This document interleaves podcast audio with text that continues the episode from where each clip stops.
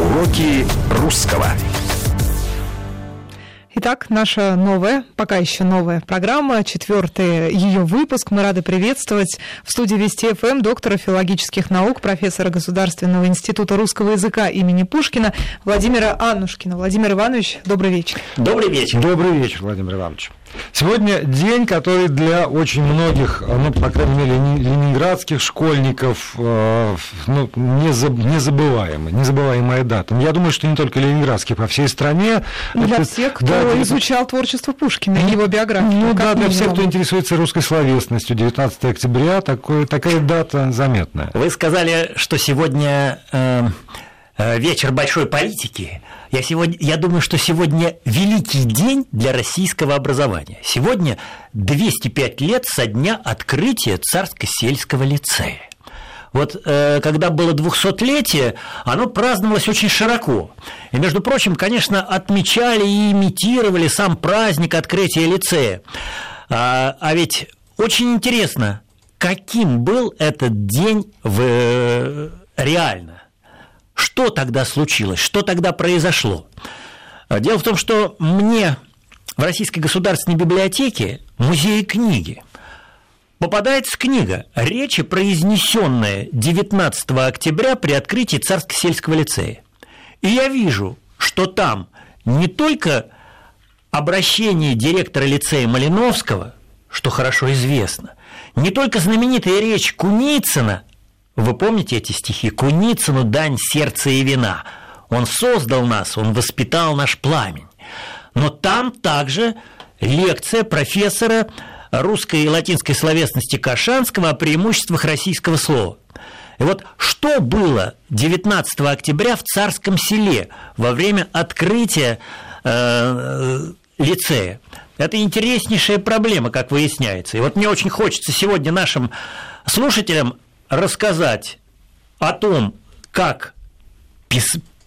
оценивается этот день, что пишут наши литераторы, наши писатели об этом дне 19 октября. И все это давайте обязательно, непременно сравним с нашей сегодняшней действительностью. Я боюсь, что не в пользу действительности. Но вот вопрос, который сразу возникает, вы сказали, это замечательный день, важный, великий день для русского образования. Но это не было первым учебным заведением в России, это не было последним а, Конечно. учебным заведением. Тогда почему именно лицей стал таким действительно важным звеном? Потому что э, лицей – это новая инициатива Александра Благословенного, Михаила Михайловича Спиранского – и тех людей, то есть тех людей, которые инициировали создание и подготовку новой э, культурной, политической, профессиональной элиты российского государства. Причем это движение, оно началось в первом десятилетии XIX века с воцарением Александра Благословенного. Ведь у нас был, конечно, Московский университет, у нас э, была э, духовная академия, Правда, она стала Духовной академией в 1814 году, а до этого была Славяно-Греко-Латинская академия.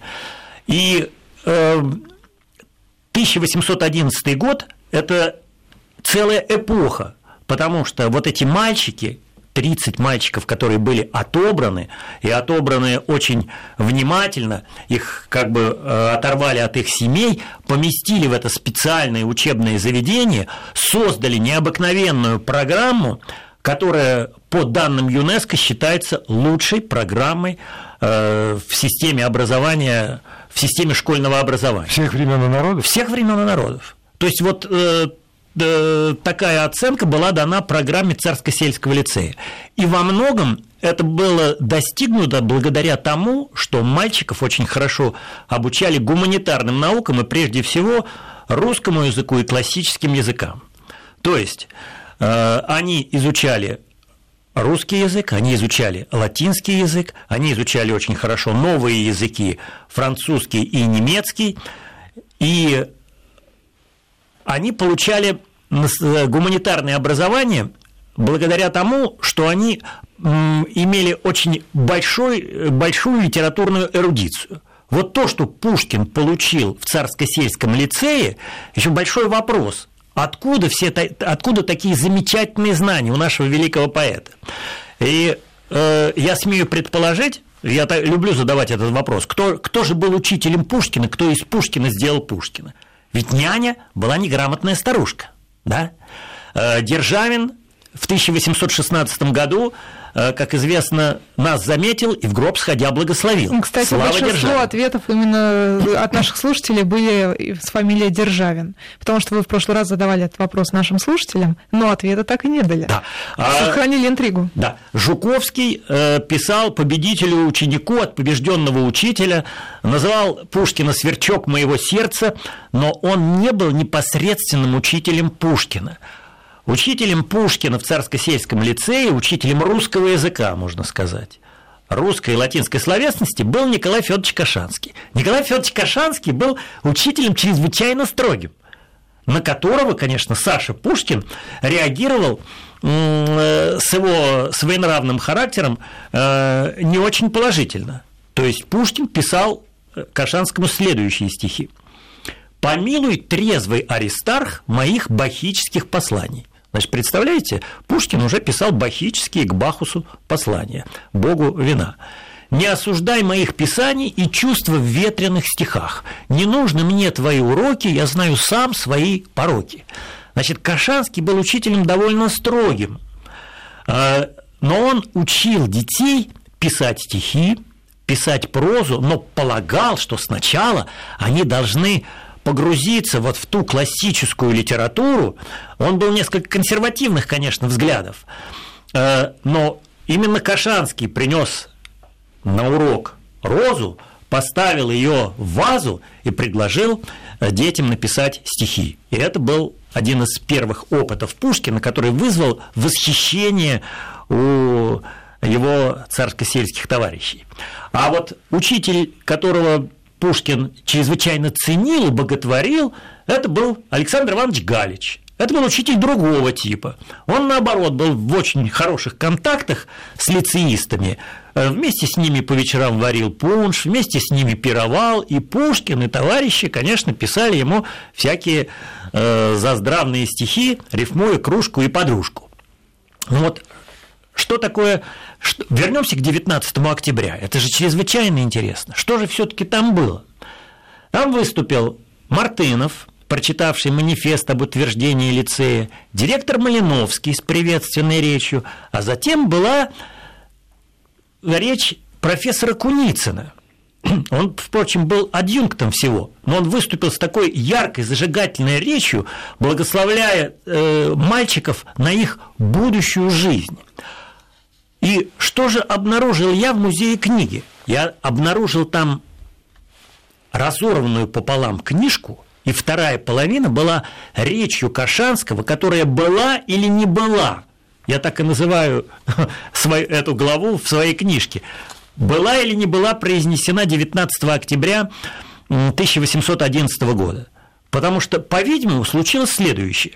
Как всегда у нас в России что-то готовится, готовится очень фундаментально, а потом говорят, вы знаете, это будет, наверное, слишком длинно, поэтому вот вашу речь мы, и лекцию мы снимаем, но ее напечатали в книге речи, произнесенной 19 октября 1811 года. Поэтому я сейчас говорю моим студентам, вот, пожалуйста, езжайте в Санкт-Петербург, идите в архив, и там вы должны найти документы, которые нам восстановят вот эту картину 19 э, октября 1811 года.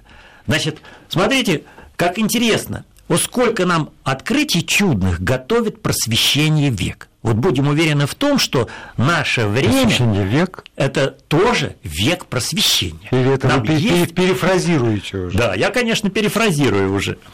И мне очень хочется вам почитать с восторгом то, э, как Кашанский, не хуже Куницына, обращался к своим ученикам. Вот почувствовать этот необыкновенный стиль. А мои студенты вчера э, и завтра на семинарах будут эти тексты читать, и я увидел, какой блеск в их глазах рождается, когда они чувствуют вот этот необыкновенный высокий стиль. А я хочу спросить наших радиослушателей, а вообще вы понимаете, что наш стиль нашей жизни, он может быть и низким, и высоким? Разве высоких мыслей нет у нас с вами?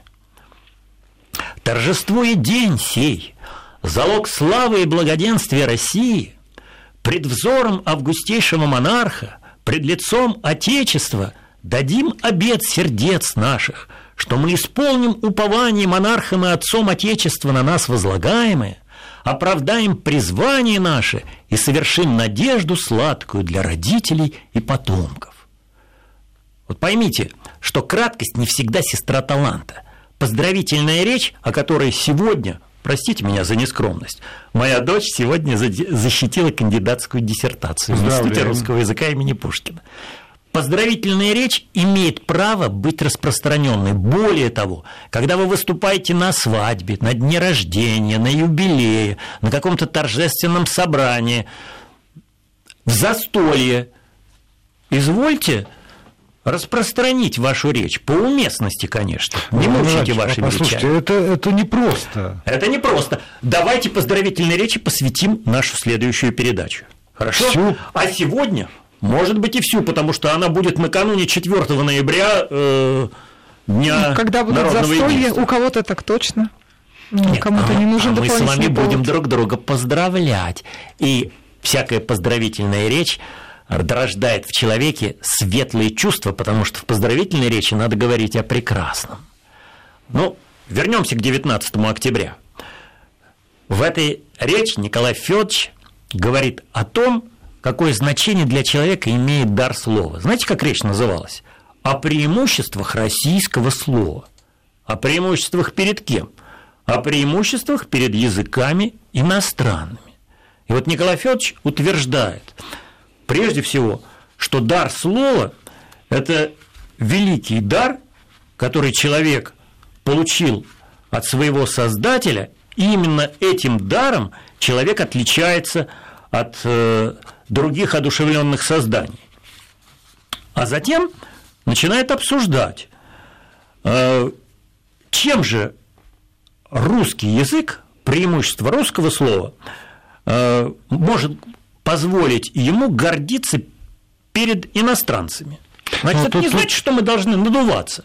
Но здесь есть какая-то, знаете, вот сейчас я перечислю эти э, качества русского языка. Мы их должны чувствовать и понимать, что вот наш язык действительно великий, чудесный, поющий, но это, это не значит, что мы должны пренебрежительно относиться к иностранным Нет, языкам. Я Напротив. думаю, что надо напомнить контекст. 19 октября 1811 года аудитория, перед которой выступал с этой речью э, любимый да. ваш э, культурный деятель, говорила на французском языке преимущественно. Говорила на французском языке, и, так, и надо было, может быть, доказывать, что язык, на котором говорит народ, язык другого сословия, по сути дела, очень может быть почти иностранный, почти чужой для этих и взрослых, и детей, он не только имеет право на существование, но он еще и полон богатства, очарования и пользы. Вы знаете, э, вот эту противоречивость русского характера очень хорошо отмечал э, Николай Бердяев. Он говорил о том, что мы и гордимся своей культурой, своим языком, своей философией, и в то же время мы не против того, чтобы а, овладевать всем, что имеет иностранная философия, иностранная литература. Вот об этом замечательно писал предшественник Пушкина Александр Петрович Сумароков. Он в эпистоле, то есть в письме о русском языке, объяснял, что русскому языку хорошо бы быть таким же, как язык французский, язык греческий, язык латинский, потому что это языки образования. Но понятно, что русский язык, по словам Кашанского учителя Пушкина, он прошел такой замечательный путь за то столетие, когда Россия стала могущественной империей, что нам, конечно, надо чувствовать все преимущества русского языка, что он обилен словами, что у него необыкновенная гибкость э, в построении фразы, свобода большая, что у него имеются какие-то такие сложные и интересные слова. Вот мы за эти сложные слова, я сейчас их почитаю, может быть, э, может быть, себя бы и ругали, но на самом деле ты чувствуешь, что если человек владеет таким языком, он имеет особую интеллектуальную подготовку. Тут сделаем паузу. Сейчас новости и продолжим разговор о преимуществах нашего языка с Владимиром Ивановичем Манушкиным после новостей. Мы продолжаем. В студии Вести ФМ Владимир Аверин, Мария Фролова и автор программы, доктор филологических наук, профессор Государственного института русского языка имени Пушкина Владимир Иванович Аннушкин. Остановились мы на 19 октября, именно, я просто пытаюсь ответить на смс именно 19 октября, а, имея в виду настоящее летоисчисление 1811 года, был открыт э, Царскосейский лицей. Мы говорим о системе преподавания, во всяком случае, русского языка в этом учебном заведении и о э, тех преимуществах русского языка, которые профессор Кашанский, профессор же можно называть, да? Конечно. Профессор Кашанский. профессор. Да, из, излагал своим ученикам. Он был чем-то вроде председателя ученого совета, то есть э, э, секретарь конференции. Конференцией назывался, можно сказать, педагогический совет Царско-сельского лицея. И вот вообще я хочу сказать нашим радиослушателям, вот мне очень хочется проверить их память. Вот смотрите, друзья мои, читайте вместе со мной. Прекрасен, Прекрасен наш союз. Он, Он душа. как душа неразделим и вечен, неколебим, неколебим свободен, и беспечен. Срастался он под сенью дружных муз. Куда бы нас ни бросила судьбина и счастье куда б ни завело, все те же мы, нам целый мир чужбина, отечество нам царское село. Вот очень много вопросов встает, когда ты начинаешь анализировать всякий стих. А вот можно я перейду сразу к, такой, к такому шуточному заданию, потому что вот мы любим стихи, мы, мы ценим какие-то э, тексты, которые в нашем сердце остаются, и мы их цитируем во время наших тостов, во время каких-то наших бесед. Вот сейчас прочитаю стих, который Пушкин посвятил своему учителю Куницыну, любимому учителю, а не Кашанскому. Хотя я переделаю этот стих и мечтаю в литературке написать статью «Кашанскому дань сердца и вина». Сейчас я прочитаю стихотворение, а вы, пожалуйста, меня поймайте на ошибке. Куницыну дань сердца и ума. Он создал нас, он возродил наш пламень, им светлая лампада возжжена. Хорошие стихи, когда пишет поэт, он придумывает необыкновенные слова, необыкновенные сравнения и метафоры. Вы сейчас не догадаетесь, вам это будет трудно сделать. Я сейчас сделал три ошибки. Я себя, когда на их поймал, я просто вздрогнул так и сказал себе, как же так? Ты неправильно цитируешь великого поэта. А там строчки такие. Куницыну дань сердца и вина, потому что вина э, рифмуется с возжена. Значит, э, вот на, э, плоско сказать сердце и ума – а тут сердце, дань сердца и вина. Смотрите, какое необыкновенное сочетание. Он создал нас. Тут я прочитал так. Он возродил наш пламень. Если возродил, значит, он когда-то уже был. Это опять неправильно. А какой там глагол? Он должен его, по идее, вот. зажечь. Вот. Только какой-то синоним. Вот Понятно, там что необыкновенное слово. Смотрите, вот этот пламень воспитывайте в своих детях и в себе. Он создал нас, Он воспитал наш пламень. Им, моя ошибка, светлая лампада возжжена. Ну что, что это такое? Что это за прилагательное? Что за эпитет? Светлая лампада. Лампада, она и так светлая. Давайте-ка новые прилагательные. Яркая. Яркая? Наивно. Такое же, как и светлое. Им чистая лампада возжжена. Вот представляете, какое должно быть сердце у хорошего ученика? Потому что блаженно чистое сердцем. Теперь смотрите, я вам почитаю Кашанского. Вот я в восторге от этих текстов. Пожалуйста, вот современные мои э, слушатели, поймите, какая это красота. Значит, человек в начале XIX века восхищается такими гибкими и выразительными словами. Там серпокохтистый орел несет огнекрылатые всесокрушающие громы и готов грянуть на сребролунное царство. Его восхищают такие слова «серпокохтистый орел». Вам не кажется, что это калька с древнегреческого? Э, возможно. А слушайте, вы что, древнегреческий вы изучали? Нет, я просто имел э, счастье листать словари. И подобные слова в словаре а, древнегреческого языка на каждой странице сотнями. А я имел счастье написать первый параграф своей докторской диссертации э, на основании сложных слов калик из древнегреческого языка, где были такие слова «доброречие», «благоязычие», «истиннословие», «сладкогласие». Вот первая часть, вот качество речи – добро, благо, истина, красо, сладко, сладкоречие, например. А вторая часть – язычие, словие, гласие и так далее. Необыкновенные слова. Вот но, слышите ли вы, как бьется горячо мое сердце, дорогие радиослушатели, когда я произношу эти слова. Я очень хочу, чтобы вы испытали восторг от того, что вы слышите, потому что можно испытать восторг от того, что ты прочитаешь, а здесь вот то, что ты слышишь. И, Владимир Иванович, поскольку у нас все-таки уроки русского, программа. А, то, что мы с вами сейчас обсуждали немножечко за эфиром, у вас по плану были некоторые рекомендации и, можно сказать, урок русского языка, урок риторики для наших слушателей. Вот урок риторики должен состоять в следующем. Как обучаться риторике? Мы в прошлый раз закончили передачу тем, чтобы произнесли вот такие советы, манифест э, ритора, оратора, говорящего человека. Что рекомендует Кашанский? Пожалуйста, вот задумаемся все над этим. Чтобы обучаться риторике, есть три средства. Первое средство – чтение.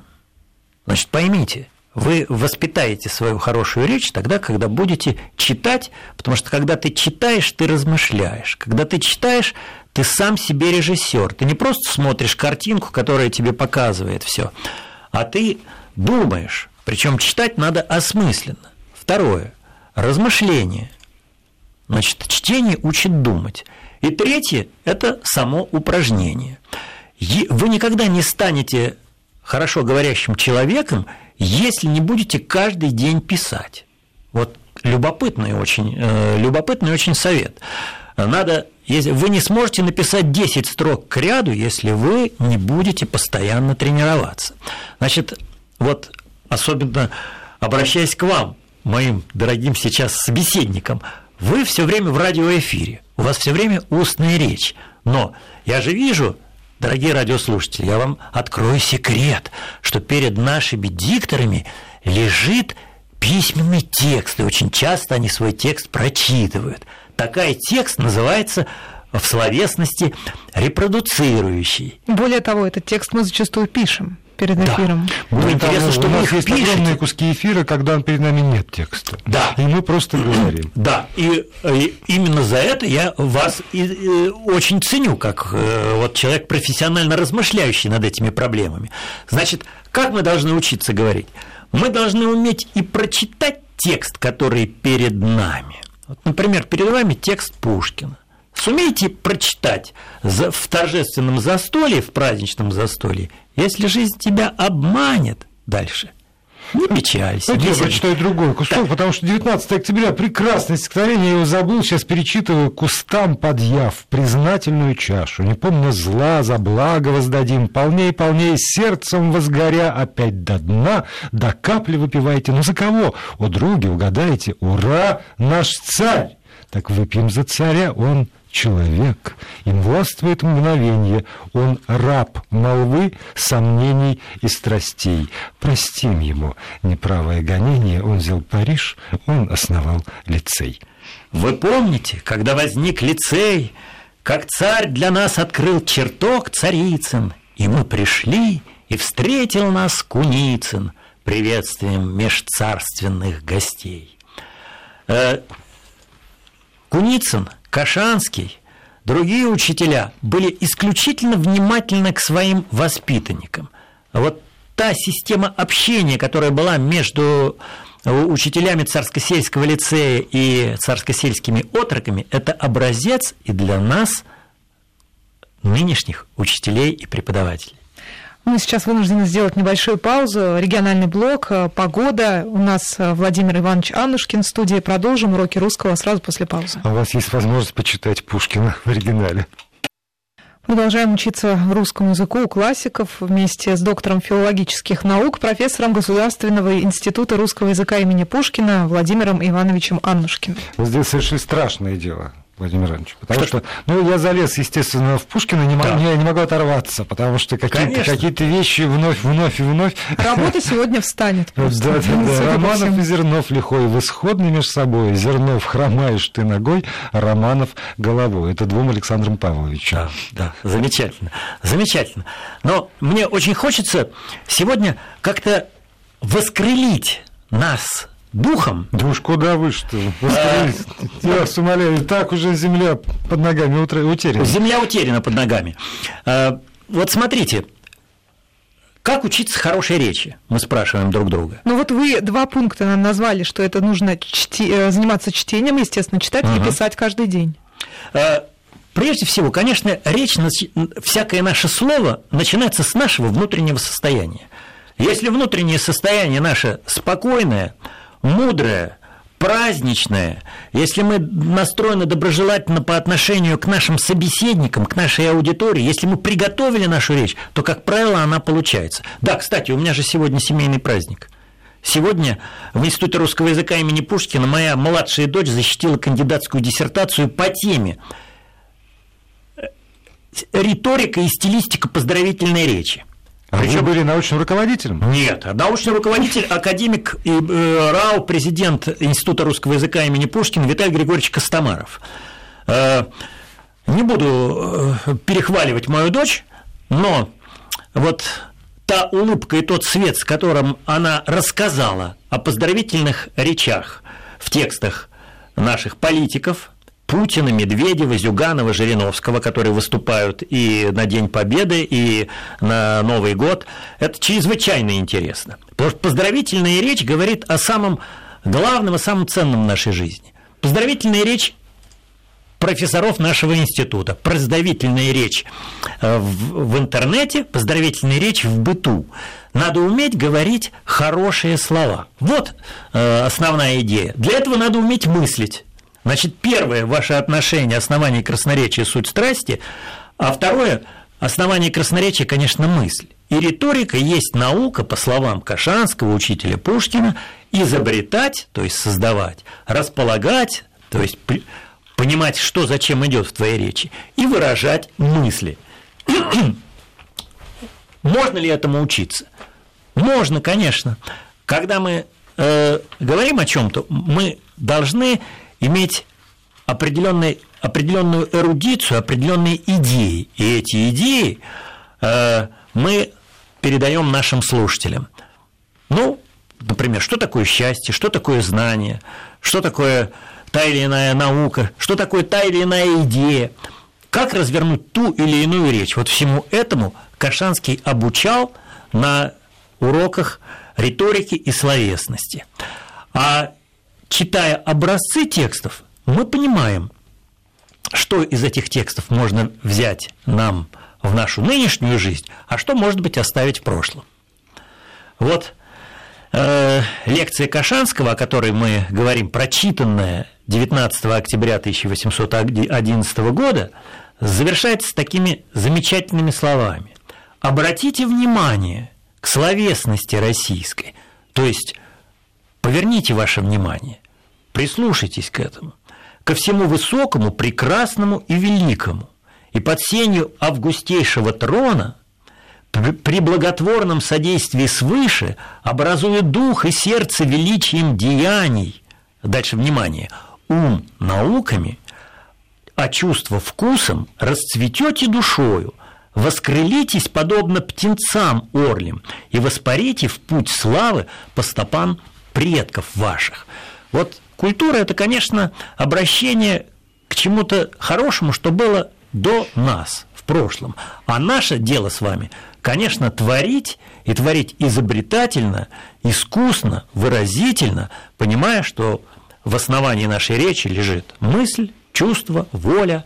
И таким образом мы, конечно, процветаем как личности.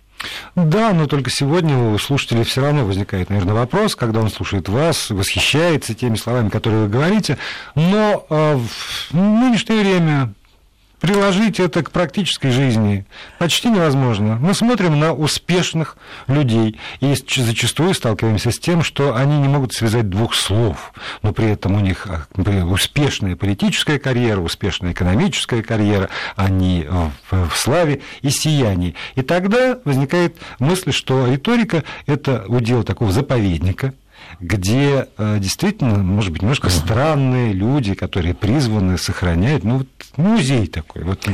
А мы будем жить своей жизнью, а вот там будет за стеклом такой музей, где вы будете э, обучать риторике какое-то количество людей, э, своих единомышленников, а мы будем наблюдать из-за стекла за этим и готовиться к экзамену по там, ЕГЭ, например, где почти отсутствует компонент вот, языковой, а есть компонент скорее письменный. Вы так остроумно говорите сейчас, что Я не остается очень. никакого Я со сомнения, слезой об этом говорю.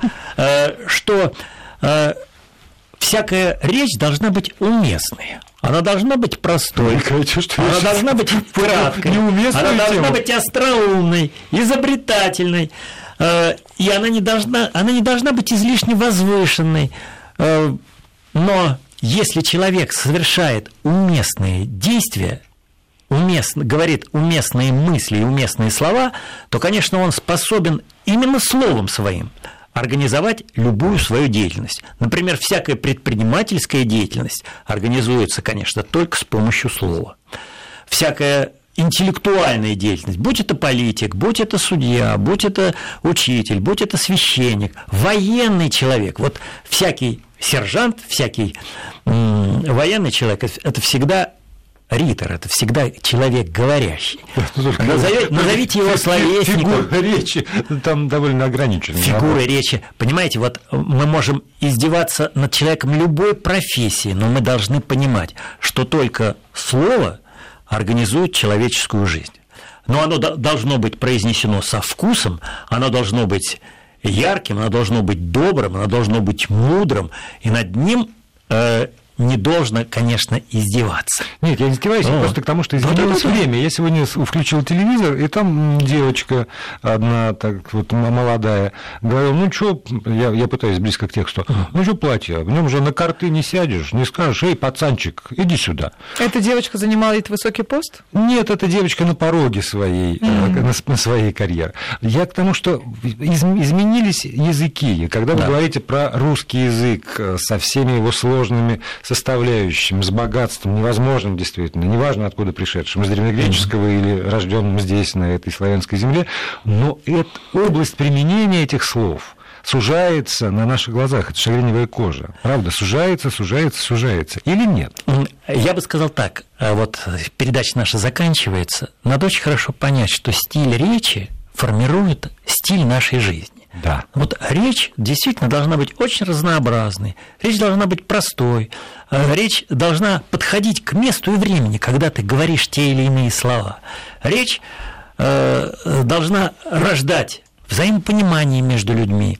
Да, но, Владимир Иванович, разнообразная речь предполагает разнообразие точек зрения, разнообразие образов мысли, разнообразие образов жизни. А если мы все сводим к самым простым словам, простым выражениям, тогда и жизнь становится проста, как кирзовый сапог. И для кого-то это является идеалом. Вот для кого, ну, такие люди не могут быть для нас э, образцом. Вот нам надо всем хорошо представить, что же является для нас образцом. Что Вот для... это вот мысль, которую Вот. вы продолжите в следующей программе. Я Давайте рад, что мы на нее вышли. Владимир Иванович Чанушкин, доктор филологии, профессор Государственного института русского языка имени Пушкина, вернется к нам через две недели в среду, я надеюсь.